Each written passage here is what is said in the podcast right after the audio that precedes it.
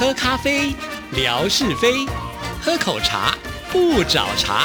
身心放轻松，烦恼自然空。央广即时通，互动更畅通。亲爱的听众朋友，大家好，欢迎收听今天的央广即时通，我是谭志毅。今天很开心能够邀请到的就是空中体育课的主持人 Simon 哥崇光来到我们节目当中。Simon 哥你好，呃，各位听众大家好，志毅你好。呃，为什么很高兴？讲到我就一定要很高兴。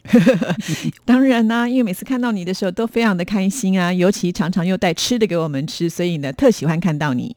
嗯，应该是我那天有跟志毅讲，前阵子发生了一件，的确是让人啼笑皆非的事情。好，这跟我们今天的这个访谈呢，真的是有关联啊。为什么今天会请三门哥来到我们节目里？主要的原因就是他又出去了一趟，而且据说呢是一个风光明媚又有美食的享乐天堂呢。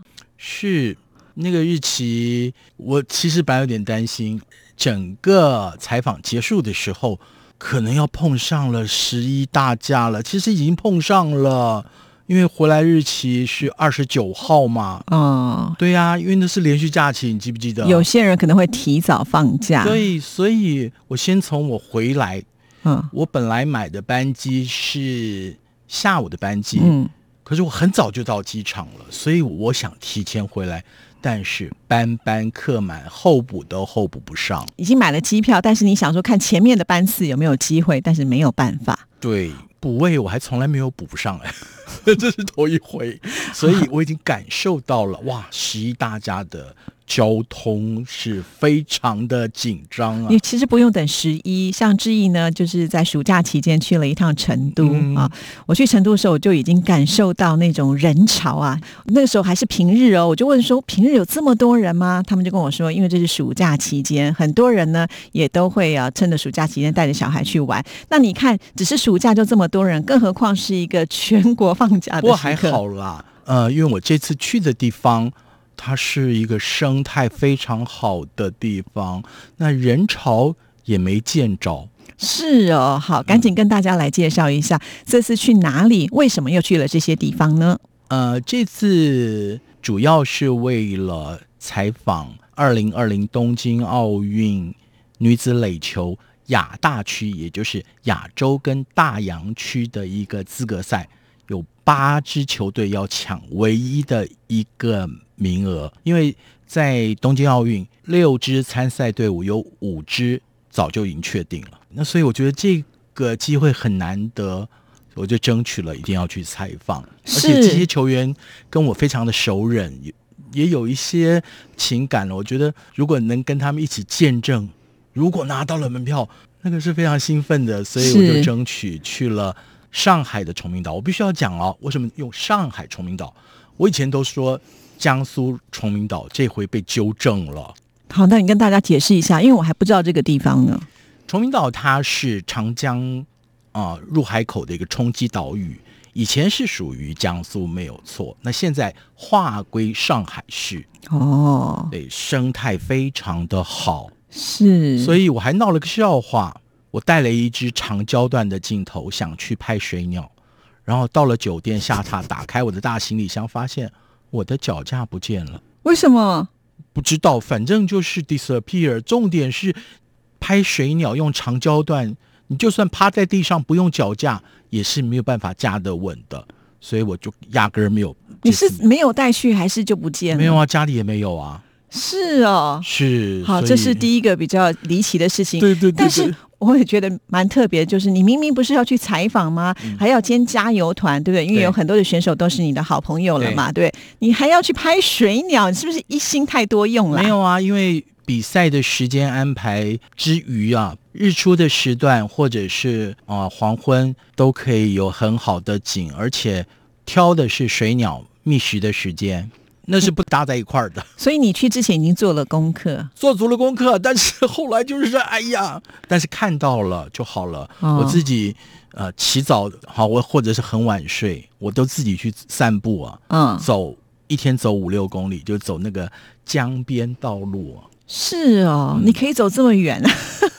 我拼了老命啊，真的。你不是腿不太舒服吗？走我是可以走的哦啊，我在学习嘛，就是到了中国就要学习走路嘛，对不对？是是是，哇，真的是听你这样讲呢，我觉得好像这一趟的行程也是蛮精彩的、跟大家大推崇明岛，又有美食。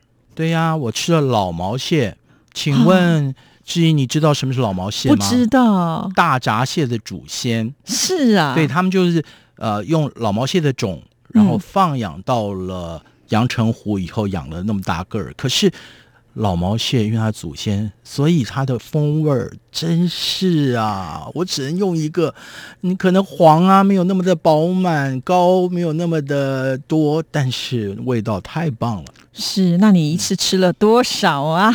也不过就那一盆儿嘛，一盆儿，我的天哪！那不能。数数了，算不出来。然后还有就是崇明岛的特产嗯，白山羊，一点膻味儿也没有。白山羊，对，崇明岛的好特别产哦哦。崇明岛还有一个特产、嗯，叫做，他们说是金瓜，那我觉得在台湾也常常吃南瓜，吃了我觉得还好。可是有一个崇明糕啊，嗯，上海人都常常会特别到崇明岛买这个糕来吃，的确也名不虚传。啊，我都不知道什么是崇明糕，你可不可以跟大家解释一下，长得像什么样子？它的口味像年糕吗？嗯，它比年糕稍黏一些。嗯，至于说内馅儿要放什么东西，要夹什么东西，其实是每家不同，也可以非常非常 rich，也可以少数的点缀一些。这个图片儿之一，你可以发给大家去。哦，太好了，太好了，对对对对，其实我就是就着那个到市场里找到了，是哦，但是也不好买。你说切，然后你你你要切个十斤，哈，十斤你，一个人哪吃得完十斤？所以啊，到了我们去吃农家乐的时候，那老板娘好热情哦。到最后，好、你要吃崇明糕啊？好，那就送我们一块一块。所以这个崇明糕到底是吃甜的还是咸的？看那个有内馅。人是放在饭上蒸，据说最早是因为崇明岛也有很多捕鱼的人。上了船以后，吃的东西就很简单，所以它料理应该是，我想各种咸甜都可以的。都可以，就看里面的内馅要加什么嘛，对对不对？对，哇，好棒哦！吃到这么多美食。不过你刚刚提到一个这个山羊，我就很好奇，他们是怎么料理？啊，我们吃的嗯这次是红烧，哇，我吃到羊尾，它虽然不是大尾巴羊哦，可是那羊尾汁怎么说啊，比牛尾红烧还好吃。哇哦，嗯，每次听你介绍，我都觉得快要流口水了，真的是。哎，大推大推，真的大推大家到崇明岛，但是一定要跟店家说，你绝对不要以次充好哦，我只要崇明的白山羊，什么叫做一次充好？我听不懂。就是你以次货来充好货，哦哦，次货，因为江苏其他地方也有白山羊。所以一定要这个地方的白山羊，对不可以别的地方的混充。对对，你说如果你混充，我就不给钱了。啊，可是 那是你这样老饕才分得出来啊，像我们去吃也吃了好吃，。我也不会跟他追究说，啊，你要拿这个山羊的履历出来看了。嗯确实啦啊、那白山羊是他们的一个特色。刚刚讲解到了这个吃嘛，对不对？对所以你是之前有特别自己去做功课，还是说这个团里面？觉得我出门不做功课的吗？还好有一个，也是一个凑巧，嗯，我姐姐在欧洲，她认识了一个崇明岛人，她就大推呀、所以你有请那个当地崇明岛的人带你去吃吗？没有哎，我们自己就反正按图索骥，大众点评但他有上面，哦，其实你你也不是请他推荐，你反而是在网络上他推荐的我得要开车好太哦远，太远了，不方便。对对对，我应该就是在长尾附近。我最主要是要采访嘛，那次一个就是要拍水鸟嘛，那再次才是找美食嘛。哦，是哦，先后顺序我们还分得清楚啦。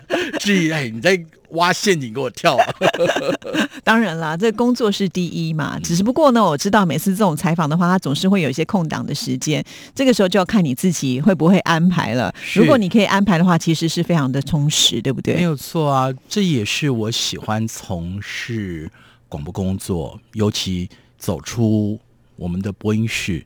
我觉得最能满满足的地方。嗯，嗯，对增长见闻，肚腹也饱了，对啊。可是我觉得还有奇遇啊。好，等一下这个徐我们留着讲。但是我现在要强调的是说，嗯呃，我们大家都是做广播的人，为什么只有三门哥一天到晚就可以出去接受这种采访呢？我们好羡慕啊！我们也要做不一样的节目内容了。比如说我做体育节目，嗯基本上你在录音室里是可以访问，嗯，但是你不到赛事的现场，真的不太能体会一些事情。是啦，嗯，对的确？偶尔我做呃独立音乐，特别是音乐会的话，那你不到音乐会现场，你怎么能体会呢？我尽量都能够到现场，我就想方设法。哦，啪啪走就对了。嗯，也也是对了，也是我爱跑了。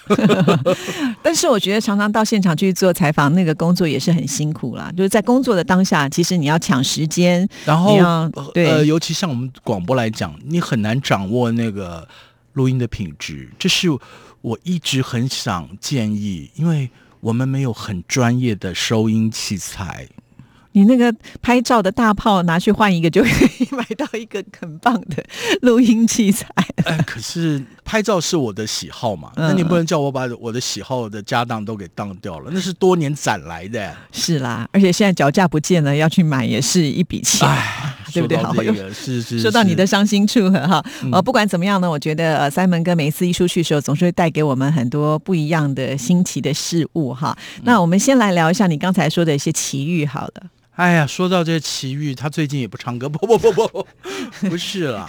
这次我们去采访，呃，可能也是他们第一次办这样的一个国际的赛会，在崇明岛上，所以交通的接驳啊，可能就没有安排的这么，比如说班次就不会这么的密集。可是你要想啊，我们有时候到了现场之后要回到酒店来，因为他们新闻中心的网速很慢，嗯如果发稿或处理一些东西的话，你就必须要回到酒店来。那如果你没有接驳车怎么办？你要等到他接驳车的班次，工作都不用对呀、处理了。所以呃，就有当地的朋友，但我也准备了啦，就准备了国际驾照。那朋友也把车借我了啊，就说这一次好了。就开着开着，崇明岛上，哎呀，真的是交通非常的不拥挤，而且气候宜人，开车是很舒服的。笔直的道路上，哎，就是说看到一部警车停在马路当间儿哦，就嗯停下来了。那我基本上我开车是呃二十几年，也是老有经经验的，对对，也是很注重安全的。那我当然就慢慢慢的也踩了刹车，就停下来了。我就很纳闷儿，正纳闷着说他怎么会这样停的时候，警察就有一个手势，好像是示意我要超车过去，但是我看不到他前面有什么状况啊，我就还是停了下来。但就在这当时啊，说时迟那时快啊，就咣当一声，我们被撞了，被追尾了。好、我懂了，我们在台湾叫推撞。不，我是真的感觉到被大撞。那我车上还有同业，嗯呃，两个女性的电视台同业，他们大声叫啊，Simon 哥怎么办？我说啊，反正就已经撞到前边的警车了。哦，我懂了，就是你的尾巴被后面的车给撞到，因为你踩刹车了，你你减速了，可是他没有，对不对？哦不是，我已经停下来了。对你已经停下来，但是他没有停，他也来不及刹车了。他压根儿我在想，他可能在玩手机，所以我要提醒大家，真的开车不要再玩手机。在行进间还可以玩手机，这也太厉害了啊。对，对那重点不是这个，嗯就我的朋友，我就告诉他说，哎，出车祸了。他说，那人有没有事？我说没有事。哦，那不要报警啊，因为他车也很多年，因为不是新车嘛，就没有保险。我就用闽南语回他了，我就说我没有报警啊，但是我就撞到警察，哎，撞到警察这种事情都让我碰上了。这个好像比有没有报警还要更严重，你直接撞到警车了就对了。但是警察倒也没说什么，他嗯只有一追就追到最后面那部车嘛。嗯他说你在干什么啊？你的证件拿出来。他的证件拿出来登记以后，就来问我，我就拿我的证件，嗯国际驾照。交警他就愣了一下，这是什么？哦，我说这是国际驾照。那你名字在哪里？我就比我的英文名字在那儿。那证号在哪里？啊，他也就登记了。登记了以后，因为我们车子被撞得很严重，哇这个后备胎也掉了，啊后行李杆也掉了。哇，对，那我想怎么办？这样子一路也不能拖行啊。是啊，我就问警察他的车上有没有什么绳子啊什么，我就把可以把它绑一下，暂时弄一下吧。没有。那撞我们那个人呢？他也说明。他说：“哎，前面有这个五金行啊，就是弄个铁丝绑绑就好。”我想说他会替我处理，就是还跑掉了。就这样子对啊？因为警察已经开完单了嘛。是哦。对，就是碰到。崇明岛这个 这个人最可恶，因为在台湾，我们这种就是必须要先去做笔录，然后事后已经就签完了。对，可是签完以后要谈那个赔偿的问题啊，因为是他撞到你们的车子嘛。那反正就是他就走了嘛，其实可以追到他了。那我朋友就说算了算了算了，然后就我就哎。大概开了一百公尺，就哒哒哒哒哒哒哒哒，我第一次这么久啊！因为呃，排气管还有后备轮的那个架子啊，还能开就是了。当然没有问题啊，是可以开的。呃，它就是那个杂音很大。嗯，哎，真的有一个那个五金行，我就要跟老板娘说，哎，你卖我段铁线啊？什么？他说不要不要，拿去。第一次当修车工啊，就躺在地上把它就绕绕绕，也就解决了。但真的是奇遇啊！你竟然撞到警车。别人撞你，你撞警车。不过我觉得这件事情这样看来的话，就是还算幸运了。第一个就是人都没事嘛，对不对？对。然后虽然呢后面这个车子的那个人也跑掉了，但是呢车主说没关系，那也就算了。那也撞到了警车，警车有没有怎么样啊？警车没事儿了。哦，那还好。我我觉得这就是在驾驶的时候大家要注意到，你千万停车的时候脚要踩着刹车，除了手刹车拉起来外，最好。你脚不要离开刹车，这是我想安全驾驶要学习的。我我必须要告诉我们的听众朋友，这是一个安全驾驶观念，对，要不然你在当间儿，你再再被一个夹击的话，不是很严重？而且就是因为我看那前面那部警车也挺结实的。而且我觉得你应该也没有非常的靠近警车了，你还是有一点安全距离。对，就是因为必然的。对，就是有那一段安全距离，他做了一个缓冲。就算你撞到他，可是不至于太严重。如果那个距离很近的话，那样一个推撞的力量，可能警车也会受伤。那就不是单纯的你自己的车子受伤，到时候还要赔人家警车的部分。嗯，不过后来我有问警警察说，为什么他们停在当街？原来是他拦对向的一部。闯红灯的车子，所以可是奇怪，你拦怎么会在路当中就就停下来了？反正这就是一个奇遇记了。是，可能马路太宽了，所以大家都反而没有特别。马路太宽，呃，人家不说指缝太宽，时间太短吗？嗯，这马路太宽，哎，车子太也太宽了，车子就随便停了，所以就造成像这样子的一个情况。是哇，那有没有吓到啊？就觉得哇。就是尤其在不是自己熟悉的地方碰到这样的事情，其实内心会有一点点啊。还好哎，因为 我就打电话给我朋友的时候，我朋友说：“啊，你不要报警。”我我跟他的回话，就我们俩都大声笑起来了。嗯，我说我没有报警啊，可是我就是撞到警察，警察在我前面啊。还好，只是撞到警车，不是警察的人，那就是严重多了。是，嗯，其实这一趟的采访。除了前面谈到的美食啊，也是谢谢志毅给我这个机会，也告诉我们朋友，真的出门在外的时候要特别注意的安全事项。你在熟悉的地方，也许很多事情处理起来也都很顺当。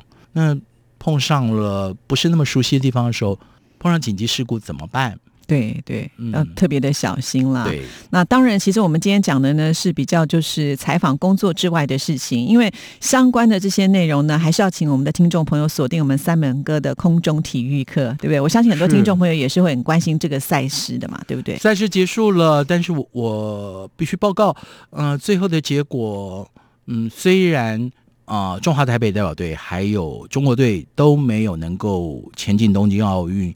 但是我觉得皆大欢喜啦。我这次看到了很感动的一件事情，就是台湾的一个医疗团队，哎，他们自费到那个地方，因为随队还有他们随队的防护员以外，他们这个医疗团队比那个医疗防护员倍数的人数到那儿。为队员们服务，白天加油，晚上为队员们服务，这个会在我的节目里呈现。哦，原来如此，所以好棒，就是等于有一个加油团，可是呢，他们还有其他的重任，就是呢，要照顾他们的这个健康跟安全。而且呢是一个完全的义务付出。当然，他们其实那天也有两个 trainers 在我的车上，他们跟我一起见证了，呃，算是奇遇，没有惊魂。哦，那就好，那就好。是所以当然我们的听众朋友也是要锁定啊、呃这个节目就可以知道。是，对不对空中体育课听详情就知道了。好，今天谢谢三门哥，谢谢，谢谢志毅。拜拜喽。